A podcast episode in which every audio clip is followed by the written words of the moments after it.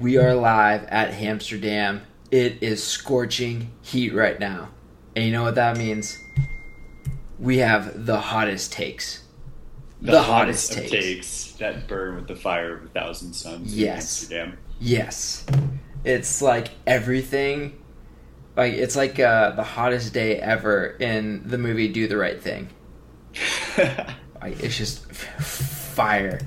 Um. All right. So let's go ahead and start with the game. Let's just get through this Michigan State game. Um. Actually, I feel much like even though the Ducks didn't win, I think, and really, there's kind of like there's really like no moral victories at this point anymore with football and like the playoffs and it just being a zero sum game overall. But I think there's a lot of damn it, phone. I think there's a lot of positives to take away from this game. There Um, are. It was a um, it was a hard fought game. They they almost came back, almost So pulled close. off the Yeah, uh, pulled off the quote unquote upset. But uh, yeah, I, I mean, in hindsight, when I when I look back on it, I was like, you know what, three point loss went down to the wire against one of the best teams in the country on the road. It, you know, I, I'm not surprised that we lost the game. Um, I think that's one of those games where if you play this matchup ten times, each team's going to win it five times. Uh, yeah. I really, yeah. I mean, this was really a time where Michigan State just executed much better throughout. Yeah, Um, exactly. They Oregon had all the opportunities. They just couldn't capitalize on them. Yeah, and that just like some that's that's where people get into the uh into the whole like oh we're a couple plays away or whatever and it's like that's true of like every event.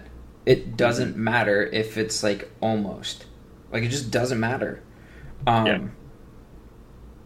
So like the things that really killed us throughout um oh, this is going to lead into one of my hot takes. First point uh I normally don't complain about this. Oregon was penalized nine times. Michigan State was penalized their first time with like under eight minutes to go in the game. How does that happen? A, B, that was a rhetorical question. Doesn't you don't need to answer that. Uh, B, Michigan State got away with the same number of holds. Like got got away with so many more holes off the edge. Um, but I don't want that to discount to discount how well their offensive line played and how well prepared they were to go against this Oregon defense. Yeah, it was. Um, they they just executed across the board. Um, they had, you know, Connor Cook had a pretty good day, twenty for 32, 192 yards, two touchdowns, one pick, QBR of seventy seven point nine. Madre London rushed for over 100 yards. LJ Scott had two rushing touchdowns.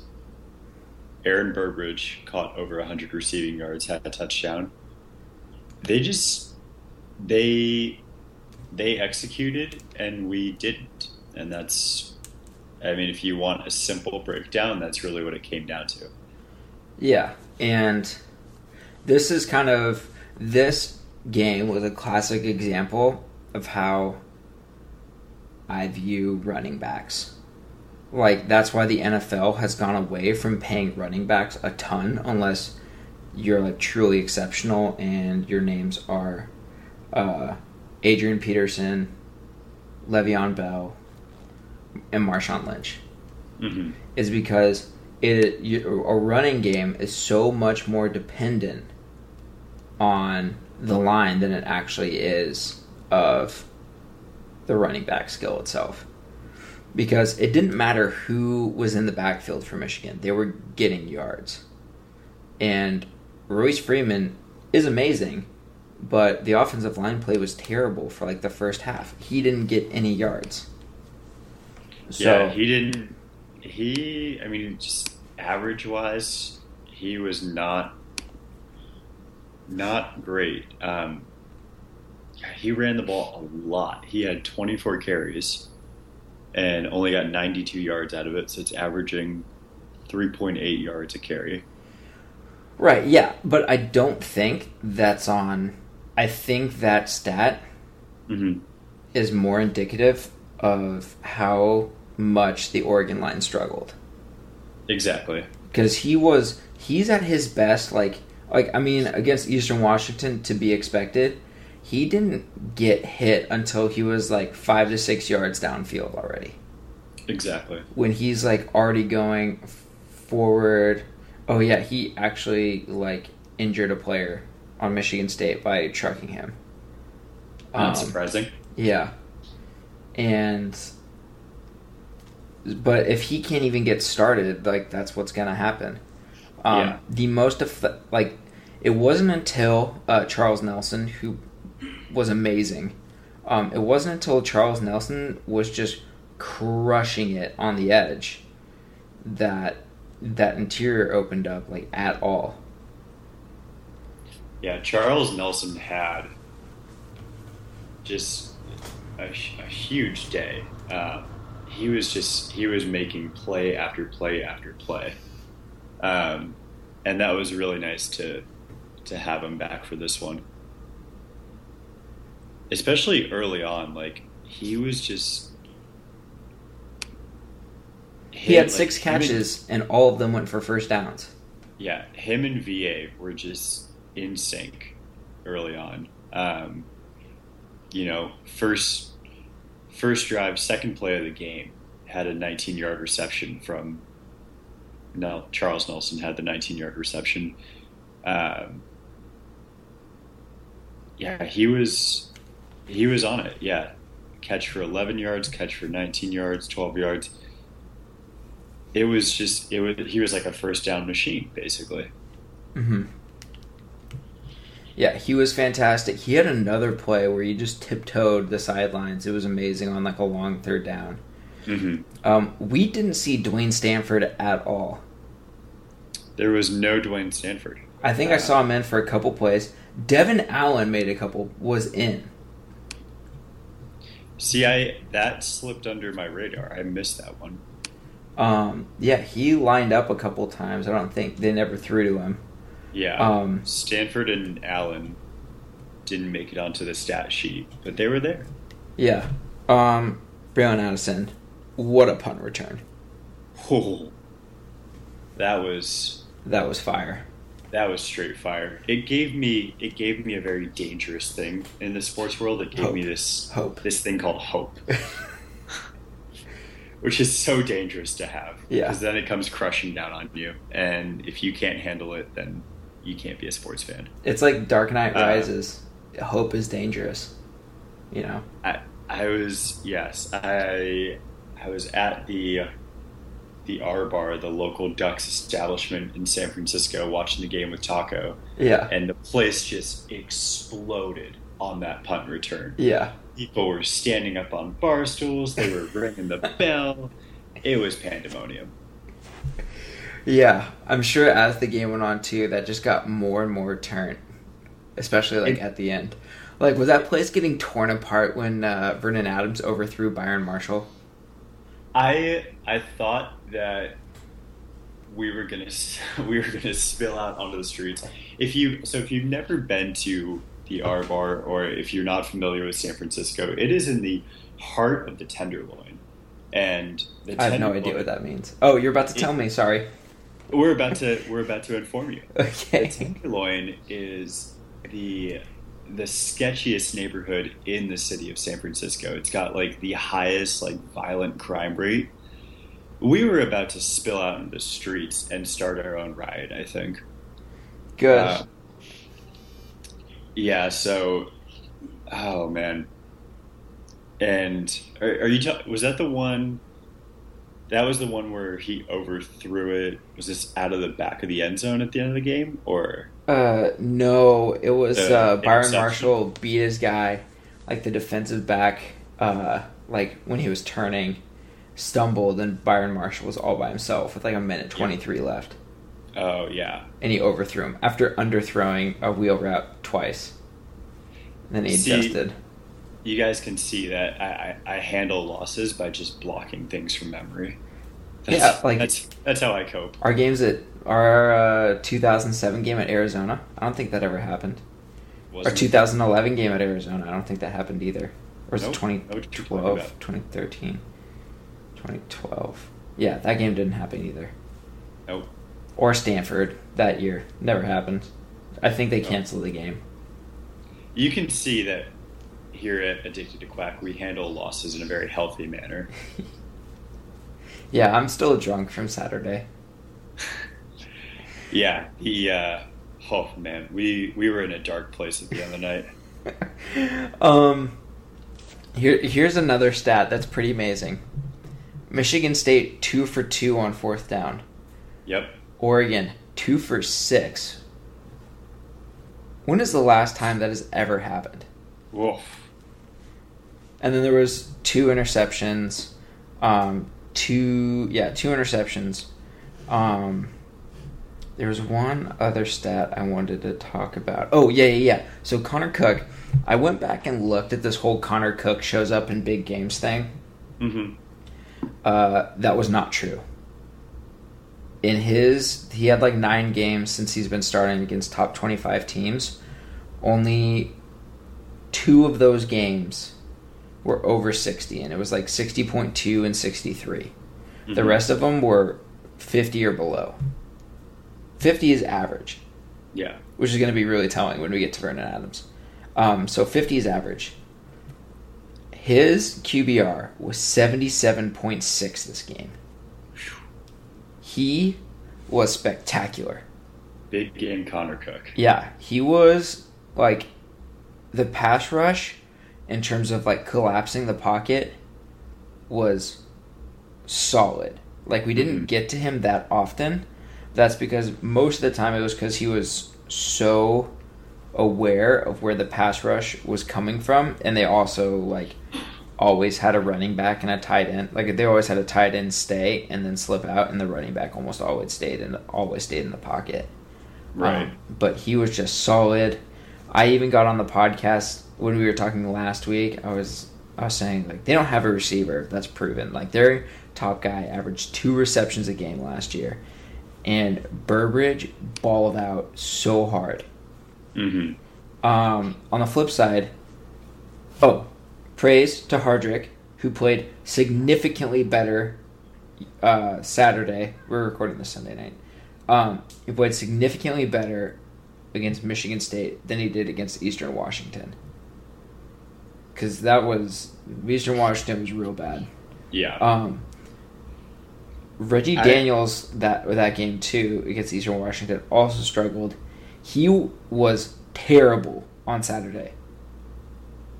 His tackling was awful.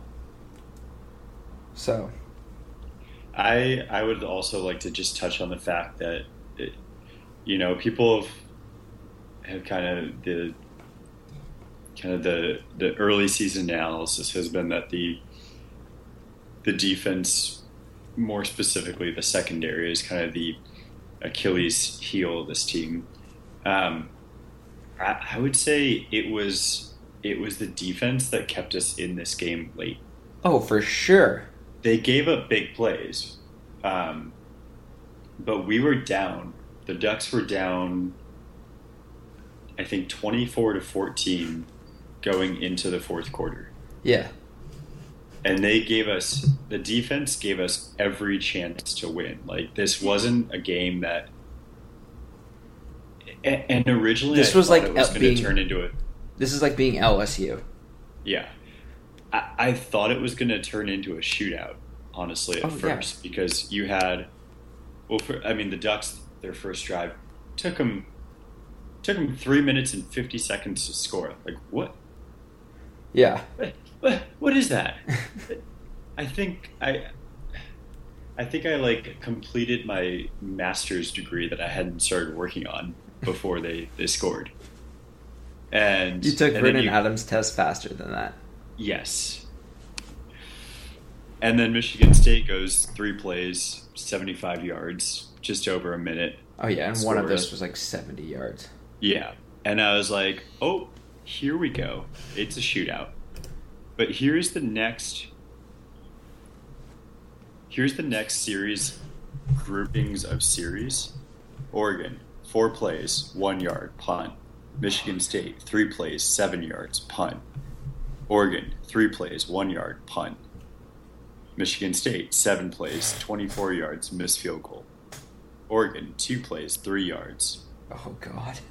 Like, it just it turned into a total field position battle for for the better part of the game there, and it, it just it stalled out at um, it just stalled for a while, and then Michigan State kind of started to pull away a little bit, and I was like, okay, when it was it was 24-14 going into the fourth, and I was like.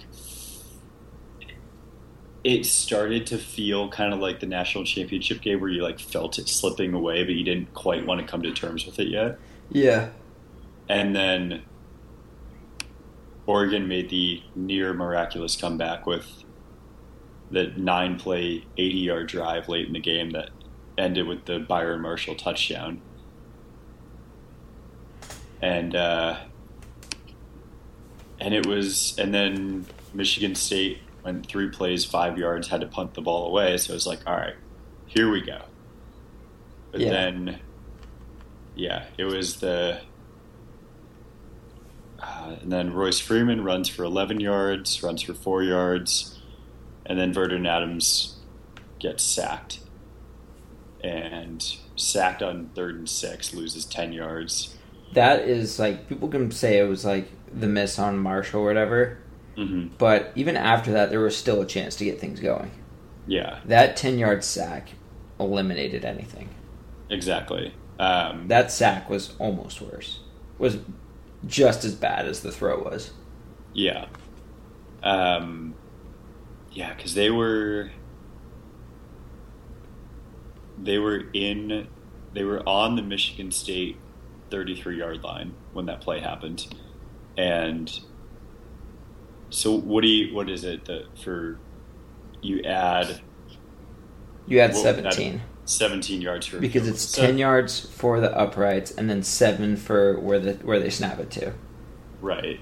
So you're talking about a 50 yard field goal at that point, which, I mean, that's that's like a Unlikely, it's unlikely for a college kicker. but it's a But shot. there's- You know, there's a shot, or even, you know, you just get a few more yards and maybe you go for it. Maybe you know, because that's just such a deep field goal at that point. But yeah, that that sack basically, you had you had the glimmer of hope, and then it just all came crashing down. Yeah, and so it was really like this whole game. Like there were so many times where Oregon could have pulled it out or whatever, Mhm. but bottom line is they did not execute throughout, and Michigan State did. And here's one of the things too that I always talk about is that the games, like it's just like in basketball, you want to play at your own tempo, right? Right. This game was played on Michigan State's terms. Like when, uh, like a great example of this is when Oregon played at USC in 2012. It was Mhm. like 63 to 48 or something dumb like that.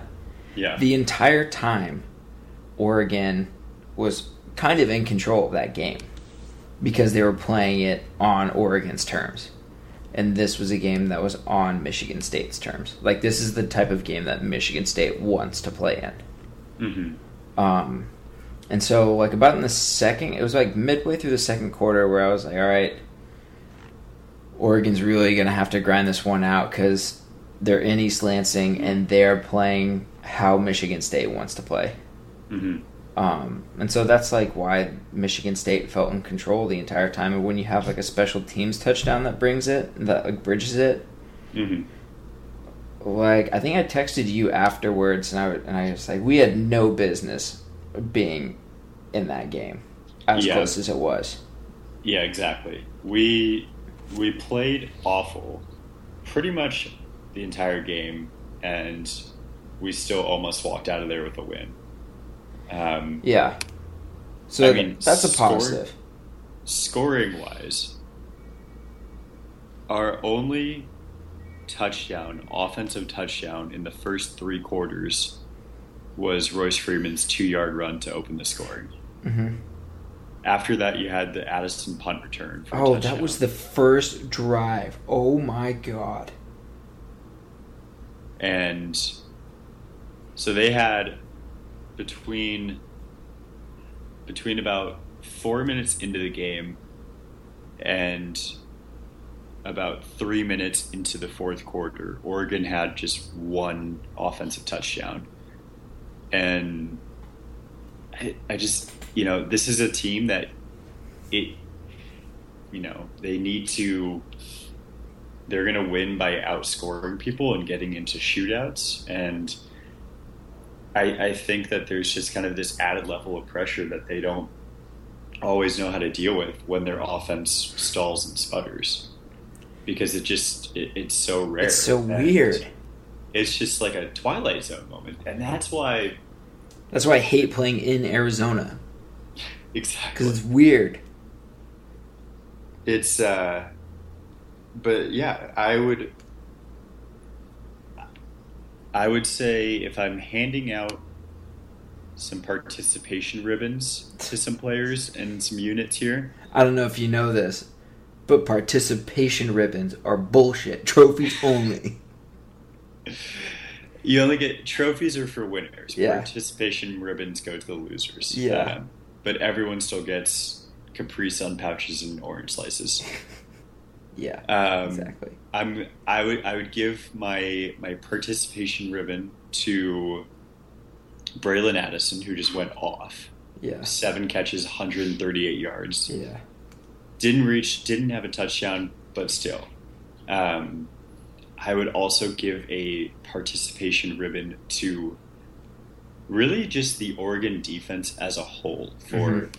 stepping up and keeping the Ducks in this thing. Because their their offense was nowhere to be found all night, Oh yeah, and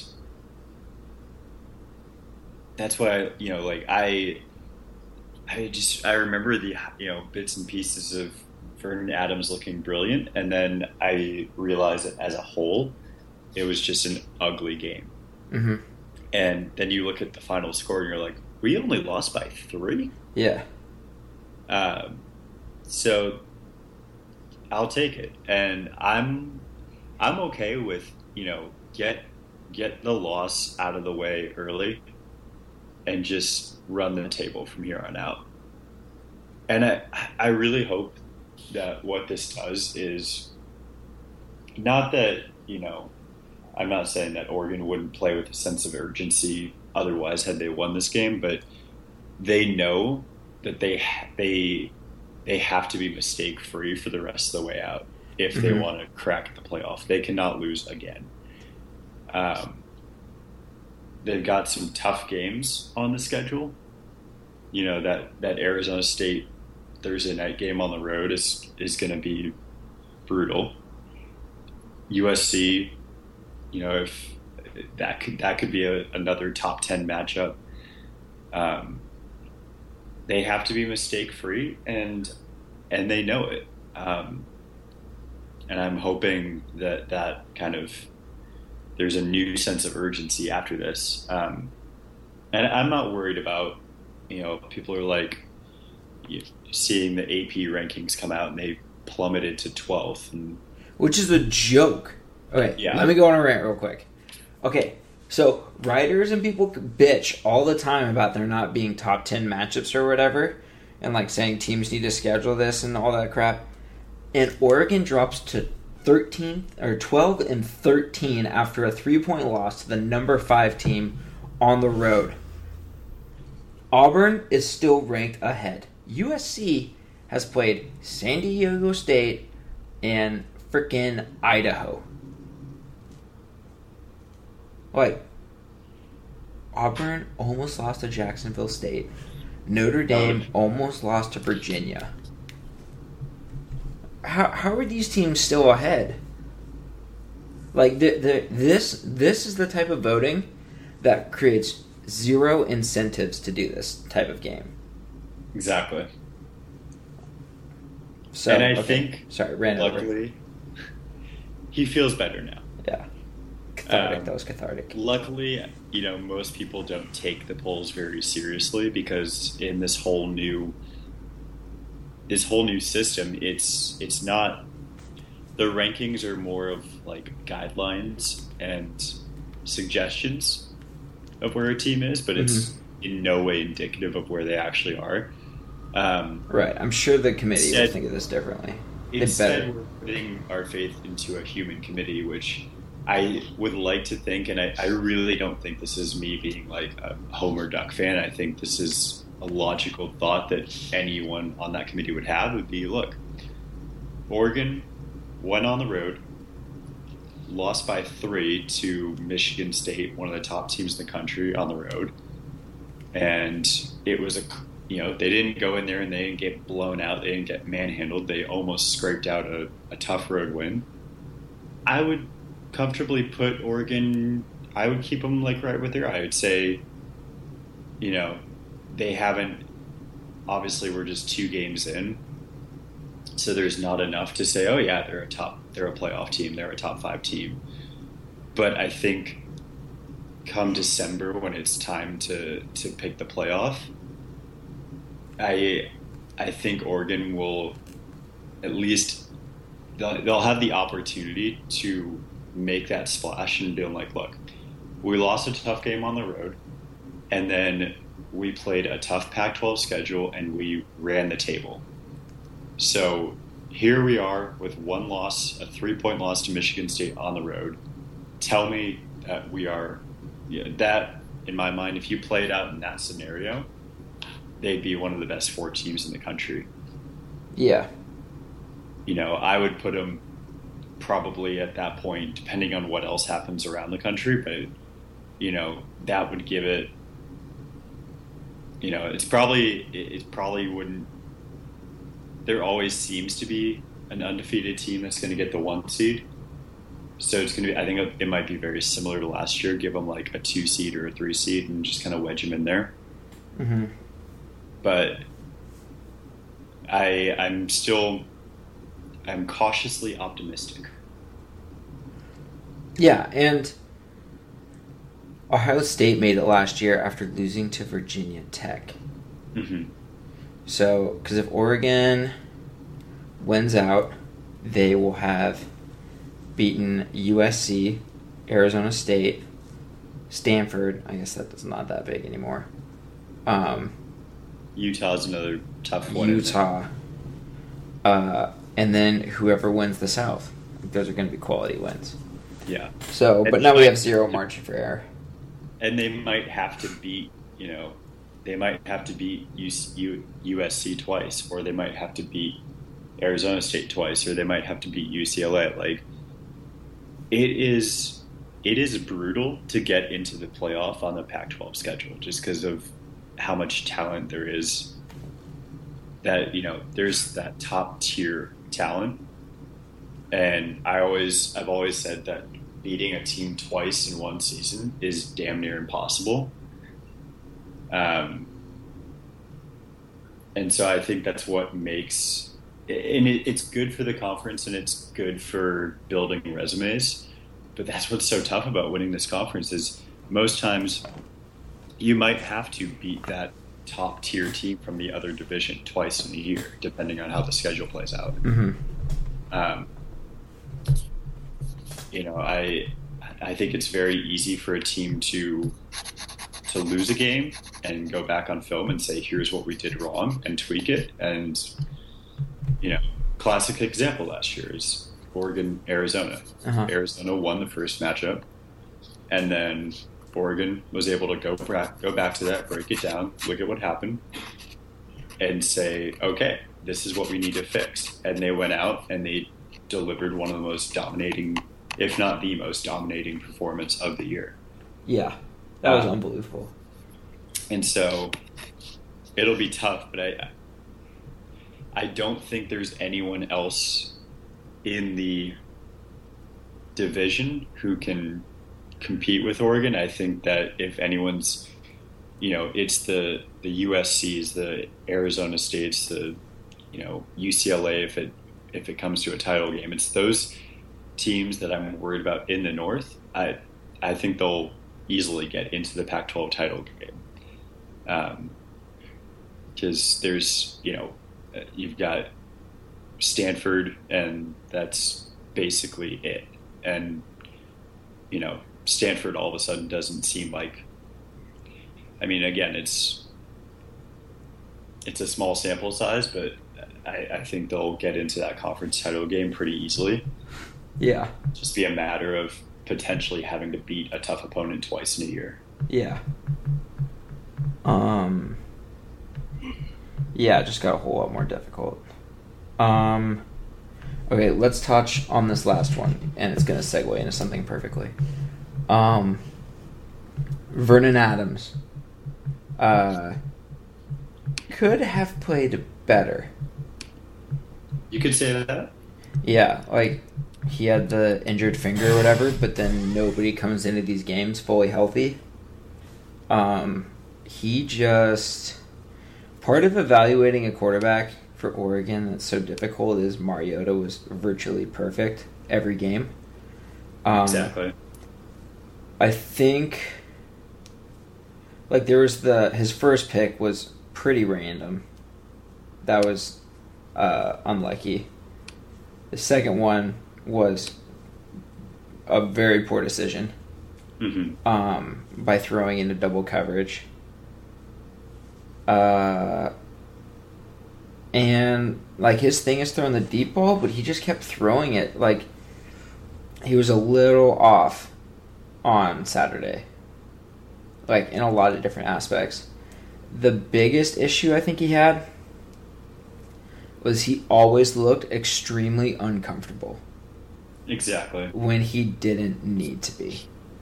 That was and that was what I was worried about coming into this game. I I was kind of thinking if we're gonna lose this game, it's because Vernon Adams. This is he's played quality opponents on the road before, like you know FBS opponents on the road but he's never done it on this stage where it's a top 10 matchup between two of the elite teams with the entire country watching.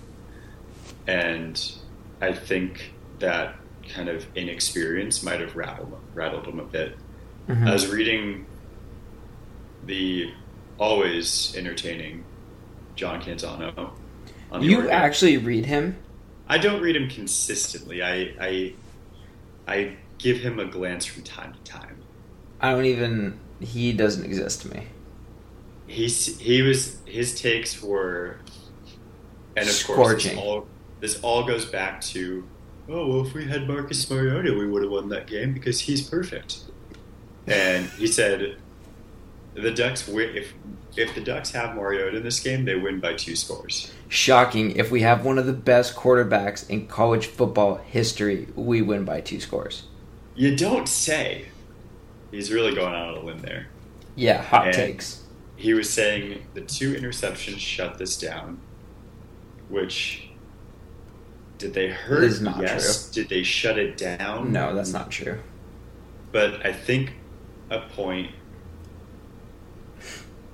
I, I think, and this is kind of touching on just what you were talking about. He said the indecision and dancing around in the pocket until he was sacked ended it missing his throws short, then long, then short, and throwing passes up for grabs did it. And he so had a bunch of other fantastic plays. Like that yeah, left-handed to Bralon Addison. Oh my god. That might go down as my favorite play of the year when it's all said and done. Yeah. Like that's just such a freakishly athletic play. Yeah. That was unreal. Um but yeah, his QBR was like 33 yeah, it was it was not pretty. Um, and that seemed like it was one of those real mental things. Like he exactly. was constantly like he seemed very uncomfortable at all times. And I really think it came down to being in that type of game with that type of crowd. Mm-hmm. Um, and he, um, yeah, but I'm glad he has that I'm glad he has that under his belt now. So Yeah. that when he, because he's going to have to do this again. He's going to have to go into Arizona State, you know, in prime time on Thursday with likely the majority of the country watching. And Uh-huh. With Arizona State students showing up halfway through the game. right in classic Arizona State fashion. Right. and he's gonna have to he's this is not this is not the last time he's gonna have to pull out a big road win um, so we'll see how how that shapes up so he had an ugly QB rating but Mhm. do you know who was actually perfect today Uh, tell me. uh, Marcus Mariota was perfect today Uh huh. He was he absolutely he was amazing.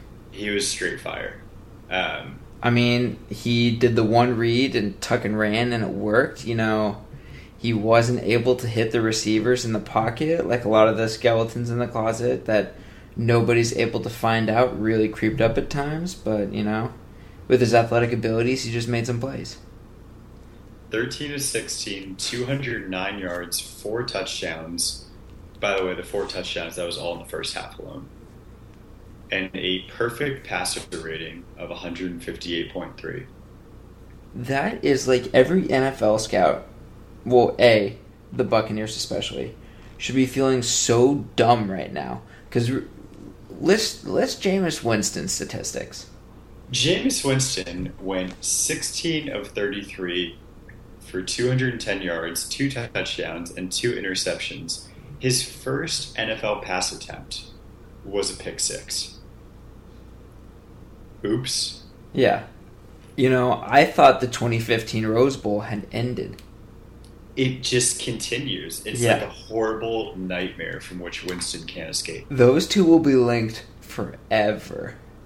It's gonna be like I want there to be realignments where the Titans and Bucks wind up in the same division, Yes. and we get Mariota versus Winston twice a year every year, Yes. Yes.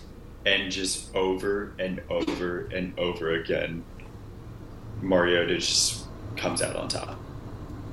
That'd be so great. And oh, also almost also to add this in, Jameis Winston went to hand off the ball to a running back and just straight dropped the ball. Like it just Oops. fell from his hand. Um, and he fell on it, so that could have been another turnover. And then he hit another defensive back in the hands, and the defensive back like wasn't able to, to it in, which is why he plays defense. Um, and then it tipped to Austin Seferian-Jenkins. That could have been a third interception. exactly. He did terrible, and I've never, I don't think I've ever cheered against an individual before. That's what I was. I was on the phone earlier tonight, and I was discussing the game, and I, I've never cheered so hard for one player, and simultaneously cheered so hard against another, Yeah.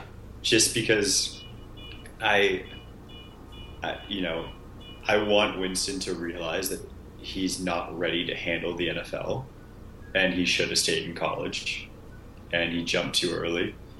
Um, And I, don't want Winston wish- to just. I don't wish. Ba- I don't wish bad things on people, but like I want him to like just. Th- this is this is gonna burn to to some people, but I want him to have a Joey Harrington career. Oh. Oh. Oh. I I went there. Or maybe an Akili Smith career. Oh God. But yeah, so I'm like I'm a you know being from Seattle, I'm a Seahawks fan. I was more excited about the Titans win today than like I cared more about the Titans win than I did about Seattle losing in overtime. Yeah. Like I was just so fired up for Mariota and that team, and I just didn't really care at all about what happened with the Seahawks. I was like, meh, all right. Man, So- that game was so much fun to watch too. Um, Man, that game was so much fun to watch. And Mariota, like passing ability and the threat of him running, made everybody else so much better. And it was just, it was the, that's exactly what it was. It was the threat of him running. Mm-hmm. Because he only took off a couple times, I think, from the, I didn't get to watch the game, but I, from the stat line, he only had a couple, couple runs. Uh huh. Um, He uses it best. Like somebody will like come around to his blind side, and then at the last second he'll see him out of the corner of their eyes, and then accelerate faster than the defensive end who's already running full speed will ever hit. yeah. So we'll get all the way down and just nail like a flood route, and it'll just be. It's amazing. And then afterwards, in you know classic Mariota fa- fashion, he gave the credit to his teammates and said, "He said the entire offense played well. I'm very fortunate to be a part of the group that I am." God, he's so. He's painfully perfect. I I almost wanted to. Um, uh, the the guy does amazing work with his site and SB Nation, but you know how when you write a story, you can notify other writers. I really wanted to notify Bud Elliott when I was I was publishing the Mariota story tonight. His Twitter was so salty. Oh, what what did it say? Give me some highlights. s- the sodium levels were through the roof. Oh, and uh, and uh, Tampa Bay fans booed Jameis Winston. Side note. Oh, that's just. Oh, I love it. I love it. Uh, What did wait? Give me some highlights. Let me. Let me see what he said here. Here's the funniest comment about that on Screen Grabber. They paid good money for those tickets, so you can't blame them for being a little crabby. yes. To be fair, the Bucks may yet claw back into uh, contention. Oh no. Uh, the uh, he said, "Bucks can't catch Mariota's pick attempt," and then What does that mean? I think it was a jab at. I don't. I think it was a failed jab. Um, and then Bucks he can't was. catch Mariota's interception attempt. I, I couldn't. I think he was going for the effort, and it was just kind of a swing and a miss. Sounds like uh, resulting from like an anger stroke, Yeah. Um, like uh, like that he was Jenna like- from Thirty Rock. and then I think he said something else. I can't find the tweet, but he said something else where it was like, um, "Oh yeah, what a what a great throw by Mariota to a wide open receiver." He, you Yeah, know, it's crazy. It's like- it's like he made the right throw. man, that's some. I don't know. Salty dude is so upset. You mad, Mari- bro? Mariota is secretly on Twitter right now, just foaming at the mouth. He probably just I I bet he goes on Twitter and just laughs at things. He's like, "This is why I stay off social social media." Yeah, exactly. It's really a silly place. Yeah, I'm sure too that the uh, the Titans like PR and marketing team is going to try so hard to get him on Twitter Oh, for sure. Because like when they'll they'll tweet out the plays, they'll tag you know their player handles in there, Uh huh. and you can like Mariota doesn't have one, so he, there's nothing tagged to him, and I just I, I want to see that campaign where they try and get Mariota on Twitter. I bet they're gonna be like, "Can we just make you an account, and, And you we'll you can it." keep it, and we'll just like tweet out basically." Hashtag tighten up. yeah, it'll just be like hashtag good game today hash or like just he'll just tweet out. They'll just tweet out like whatever he says at the press conference. Right. Love my Um, teammates. Thanks for the support. yeah, exactly. Let's be real. As much as we love the guy, Marcus Mariota would be the most boring follow on Twitter. Yeah. well, I mean, pretty much every, pretty much any like nice person is. so yeah, he will. Uh, he's got to go on the road again next weekend to the Dog Pound in Cleveland. okay. I really, I hope we get, uh, I hope we get Johnny Football versus Mariota in the pros. Uh, oh, we will because uh, their starter Because uh, was injured. Yeah, he he. I don't know if you saw the hit that he took when he got injured, but he like he straight up died. He's dead. He like tried to dive into the end zone and Oh, then just got hit, and he like his body literally like was just laid out midair and did like a 360 degree spin. Like Mhm. he he got he got spun like a dreidel is the only way I can think of putting it. mm. So we might get Johnny Football versus Mariota next week. we will. Just, just is when you thought you wouldn't watch a Titans Browns game. Johnny Oh. Manziel just cannot get away. He just cannot get away. Uh, it's going to be good. I, I have a hunch I'm going to be following the Titans very closely this year.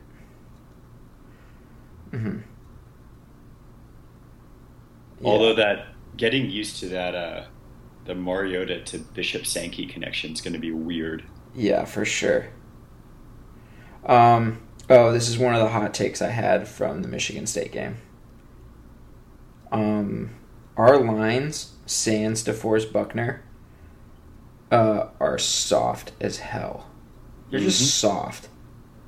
Like I don't know what it is, but like you, like the line used to have the excuse like, "Oh, we're we're built for speed," and that's why our guys weigh two hundred eighty pounds. Right. Now they weigh 300 pounds, which is like the exact same that Alabama weighs and Michigan State weighs.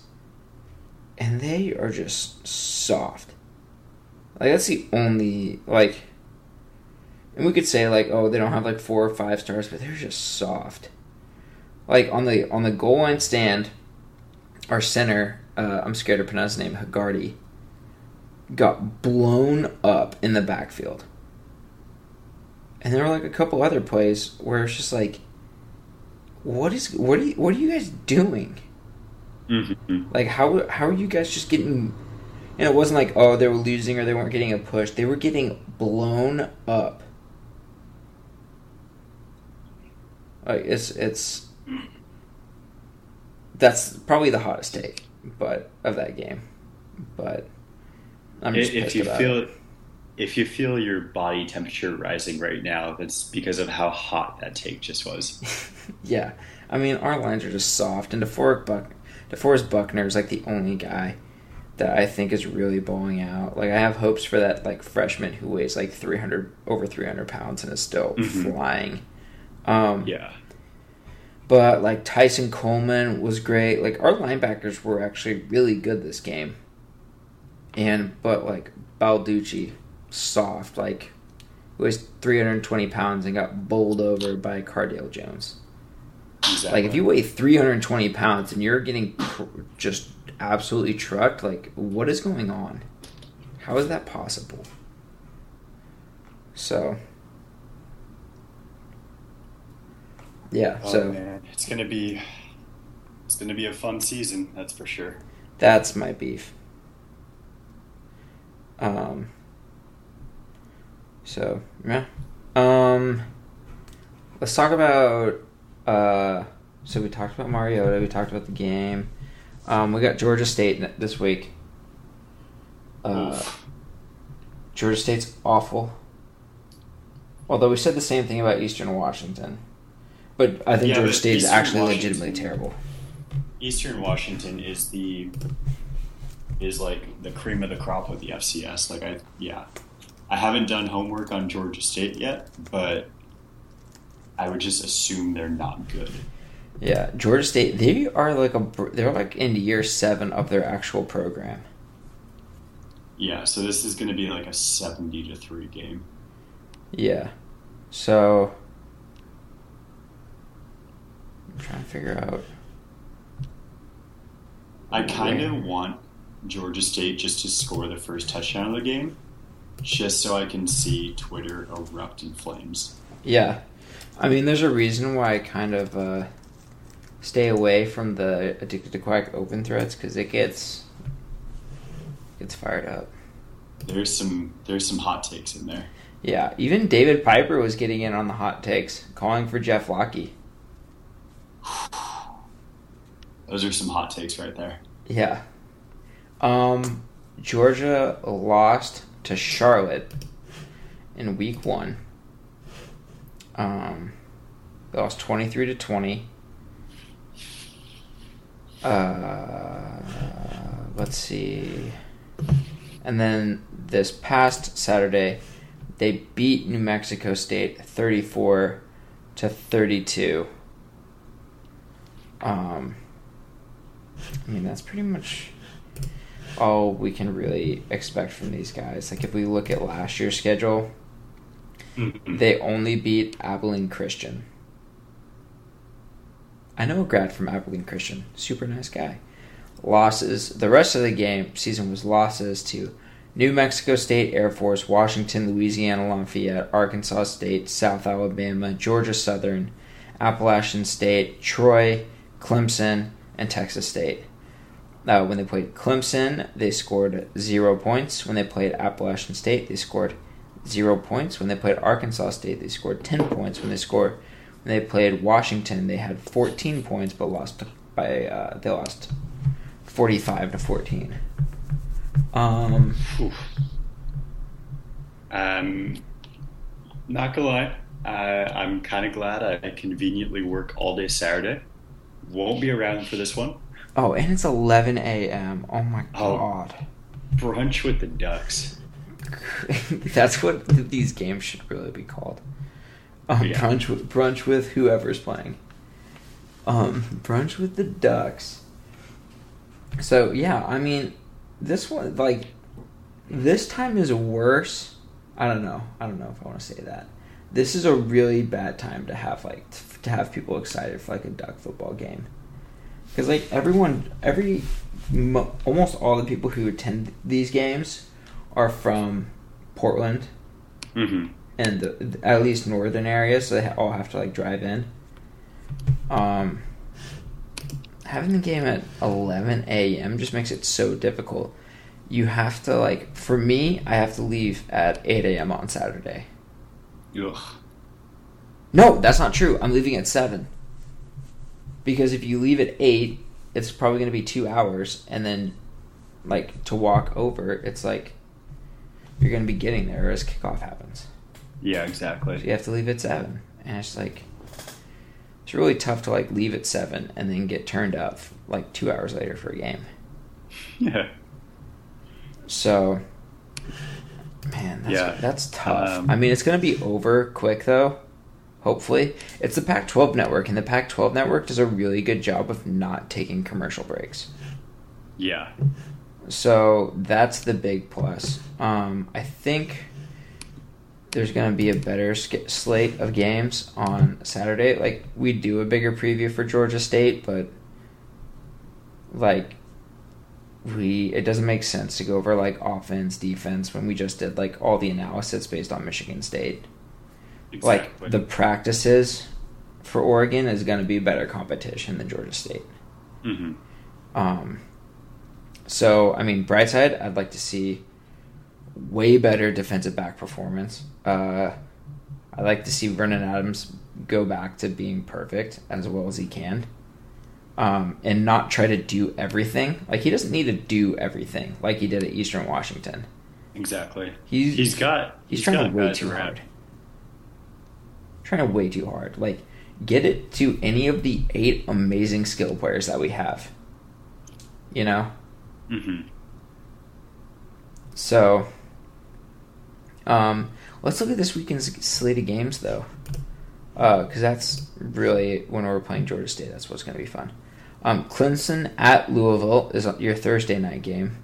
Um, Friday night, Florida State versus Boston College. I think it's adorable that Florida State fans thought they would be better with a quarterback that's way more turnover prone than Jameis Winston and lost his starting job to a true freshman last year.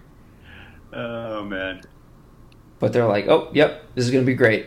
No problem. Um, Let's see what else we got here. Going through this lineup. Man, Tennessee blew their game against Oklahoma so bad. That was tough. Mm-hmm. Um, Auburn barely beat Jacksonville State. We already talked about that. Um, Georgia Tech at Notre Dame, twelve thirty our time on NBC. Georgia Tech is dangerous. The Ramblin' Wreck. Yeah, they're dangerous. Notre Dame just lost their starting quarterback for the year. Yeah, but I think they have a pretty solid depth. Um, so I'm not like too concerned about that, especially since the strength of their team is the defense. Um, and uh, yeah, so but Georgia Tech that's gonna push the defense because Georgia Tech is so difficult to prepare for on seven days. Um, Auburn at LSU, twelve thirty. After this last weekend, wait, Auburn slipped to eighteen. Never mind, they're not above Oregon. My fault. Um, not that anyone's gonna make it this far on the podcast. I'm just gonna get like mean tweets or something. Uh, um, let's see, Utah State at Washington. That's going to be a good barometer for Washington because Utah State has Chuckie Keeton. Um, they are dangerous. South Carolina at Georgia. Uh, let's see what else here. Oh, Colorado at Colorado State. So. Ah, Um, they beat UMass over the weekend, 48-14. So that's going to be a, a this is going to be a big win. I may have made I bet some gummy bears with a few people that Colorado would be over 4 wins this year. Ooh. Um that was kind of assuming though that they'd beat Hawaii. Oh, big shout out to Hawaii with the most amazing uniforms I've ever seen. The throwback rainbow. They might have gotten shut out, but they did it with style. They, it was 14-0 at the half.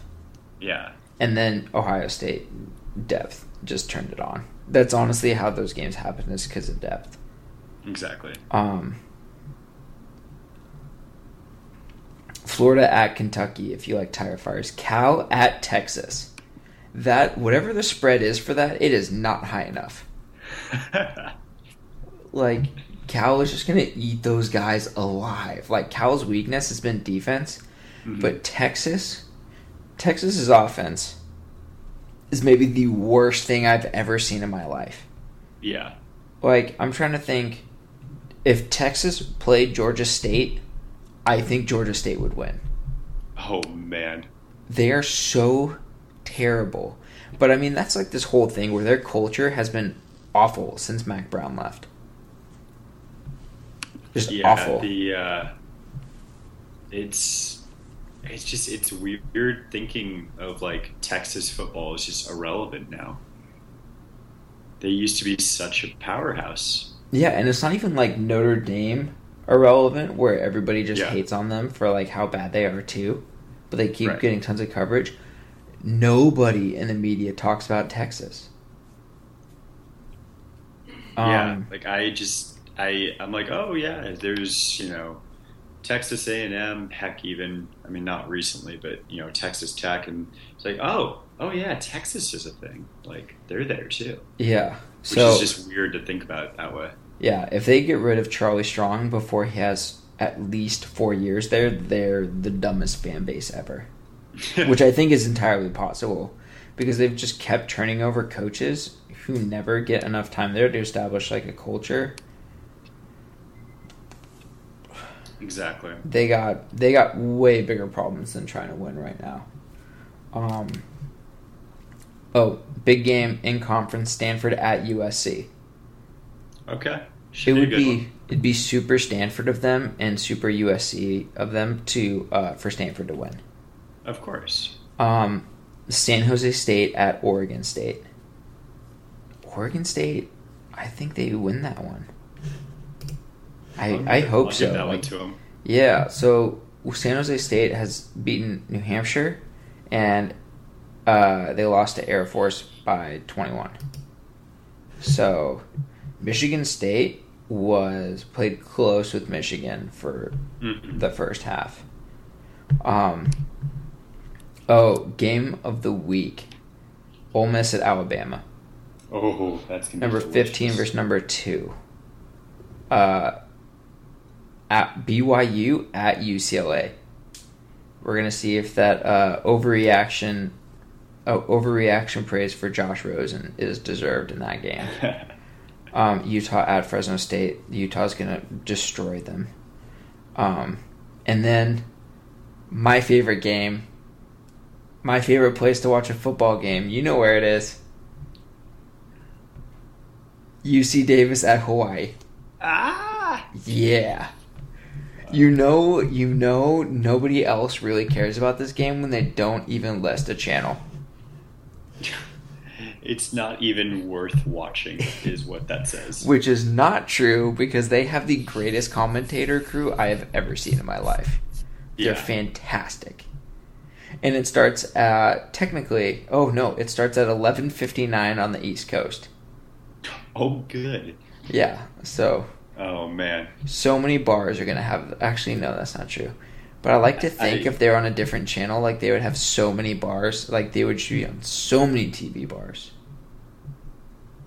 I um, yeah, I uh, I, I kind of wish that Hawaii was was in the conference, just to uh, just to deliver Pac-12 after dark, like Oh. To a whole new level. Yeah. So get this though. So I'm watching the Ohio State Fresno uh, Hawaii game, and I'm looking at the uniforms and everything. And you know Hawaii Hawaii is like my favorite place on earth. Um, I don't think I've said it on the podcast though. Um, and I tweet out, we should really set up a home and home with Hawaii. Totally Please. forgot. Joshua Lucas reminded me. Shout out to Joshua Lucas, uh, who eats an ice cream cone in his avatar. Uh, I don't know why I always remember that, but I'm like, oh yeah, the ice cream eating guy. He was like, we do have a home and home scheduled. 2019, 2020, and 2021. Two of those games are at and one is in Aloha Stadium. I am going to that game for a week. I'm just gonna be there for a week. We're just gonna we're gonna find a way to do Slingin' Quack live from the beach. Yes, yes. I will Skype. I'll get you the software to re- record a phone call, and uh, I will just do it over the phone on Waikiki. Oh man, done. that's It's done. We're doing it. We Uh, need to go. We need to go to Hawaii and then actually turn this into like a video podcast for one week only, and just go find the Yes. loudest Hawaiian shirts possible. yes, I own one already. Just do like a bit like a barefoot Slingin' Quack in the beach at Waikiki. Yes, I love this idea way too much. So, all right, it's it's a promise. We're doing this. Even if we're not writing for Addicted to Quack anymore, we're just gonna do it and send it in. We're still Oh. gonna do it.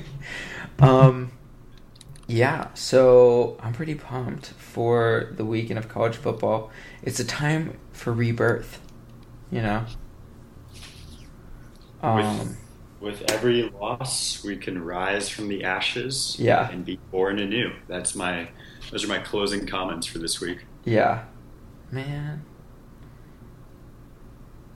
Man, that 11 a.m. kickoff though. Brunch, brunch with Vernon Adams and the Ducks. Yeah. Um. Yeah. So we already talked about Marcus facing Johnny Manziel, um, against the Browns last week or next week. Talked about Mhm. Mariota. We talked about my hot take on the lines being soft. Talked about Georgia State. All right, I think we covered everything. As always, if you've made it this far with us, you are you get participation ribbons. yeah. If you if you actually make a comment saying you made it this far or you tweet at me, I will actually see about getting you a real trophy. we look out for our listeners. I, I don't promise I will actually do it, but I'll see if there's something I can do. So that'll be like a nice Easter egg if anyone gets this far. So, all right, well that does it from Amsterdam. It's beginning to cool. Uh, we had our sunblock on, and now that it's twilight, you know, things are cooling down. We got Georgia State. Everything's going to be perfect after that, and we're all to just be like, "Oh yeah, we're back on the we're back on track. We're back on track. We're we're going to kill everybody." So exactly, the death machine that is Oregon will roll on. Um, all right. See you guys next week. Make sure you come back to Amsterdam.